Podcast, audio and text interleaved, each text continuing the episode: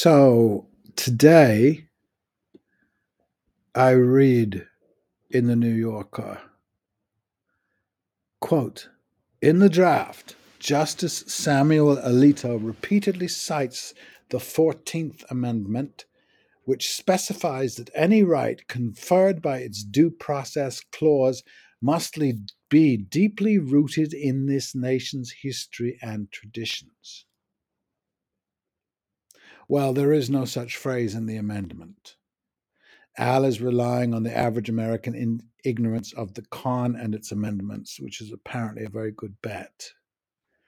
In 1997, indeed, the court argued in Washington v. Glucksberg that due process rights would need to be carefully described, and under that description, deeply rooted in the nation's history and traditions, and implicit in the concept of ordered liberty. What ordered liberty means, the mind boggles. So, now we know Big Al's lie is not deeply rooted in our traditions and history unless 25 years is deeply rooted. Then on he drones the Constitution makes no reference to abortion, and no such right is implicitly protected by any constitutional provision. The inescapable conclusion is that a right to abortion is not deeply rooted in the nation's history and traditions. So effing what? To be clear, without going on forever and a day, the nation's history and traditions and its constitution ensured specifically women had no rights to vote, to an independent life at all, were virtual property, along with anyone not white male, and 21. Unfortunately for Alito and his buds, our history and traditions are a very, very nasty place unless you are, well, he and his. I read a brilliant question the other day. Can we be honest about our history and still be inspired with it? It was asked as if it were important to be inspired by history. I am not at all sure that it is, but it is one of those sweeping intellectualisms intellectuals delight in. What part, I ask you, of European history would inspire me, unless I were inspired by conquest, perpetual warfare, oppression of women, minorities, and the lower classes? Tell me, do. I am inspired, I would be inspired by, by those who fought against all the warring and oppressing, yes, but that is not what the questioner meant, is it?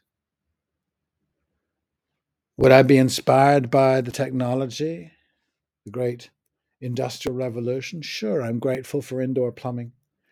I'm not sure it reaches inspired, but definitely grateful. Other technologies, the carbon footprinted ones, not so much. But I did have an inspiring bike ride just now, so thumbs up to the inventor of bicycles, an inspired thinker since Socrates and Jesus, invented or not, Karl Marx, Carl Jung. Very few for a lot of waiting. There are again lots of resistors of the vaunted claims of history. They are inspired, I think. Very valuable folk, but only insofar as they burst the bubbles of idiots. I did think for at least 20 years that they had made a success, that their works had dented the armor of the weak, powerful, and gullible, but the last decade has been excruciating on the evidence. See notes on the Northman. But that the insights of Freud and Jung can be so idly swept away by avenge my father, save my mother and my kingdom is a tad demoralizing. Honestly, I'm very inspired by builders of buildings. Bridges, cars, trains, beautiful sculptures, symphonies, the symphonies themselves. But is that history? I have a decent metaphor in response to this question. My father was a destructive person who succeeded professionally. Neither trait inspired me. I knew him well. I loved his soul, whose frustrations made him destructive, so I could forgive him at last and be inspired by his effort to overcome his shortcomings. And so, with history of countries I have loved and do love, love the truth, not the lie. If, but if I apply this to this country's history and traditions, there is nothing inspiring at all because, unlike my brave father, it has chosen the lie. I know, I know. Very good friends of mine insist there is a uniqueness, a specialness, an exceptionalism. I'm sorry it entirely eludes me. It is Viking. I think there is a myth lie that might capture the imagination, the rather starved imagination of a 10 year old. But being honest about our history just leaves Alito a blithering idiot. And reverence for a Supreme Court so entirely premised on this dishonesty about history that, apart from the variety of opinion among devout Catholics, commands no respect of me. Do I need to believe there is a synod of men and women who sit in judgment on the vital questions of our civilization? No. If I had that need, would I imagine this synod to be composed of Ivy League lawyers? Definitely no. Can a democracy survive without this council of ephors, conceived by elitists to be the last word, replacing the aristocratic morons of the House of Lords? I know it cannot survive with it.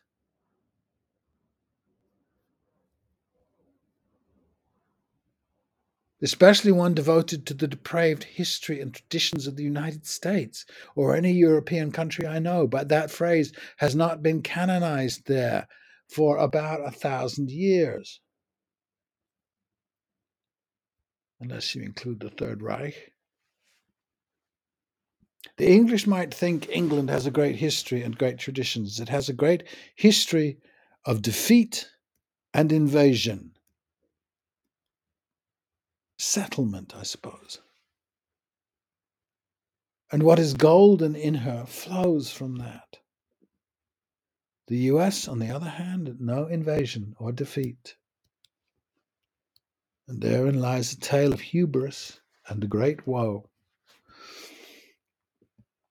I'm still awaiting a convinced and convincing breakdown of US specialness. There is nothing either good nor bad, but thinking makes it so. And I would be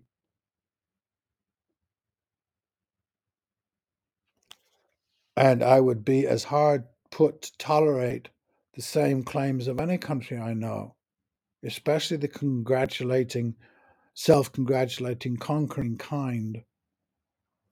So, is the function truly now is the function of the Supreme Court to retire the US and keep it in the 18th century.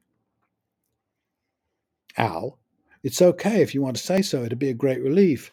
At least it is being honest, endowing the people with intelligence, another tradition absent in our history and traditions. As Elvis said, a little less conversation, a little more action, please. And a whole lot less bragging please.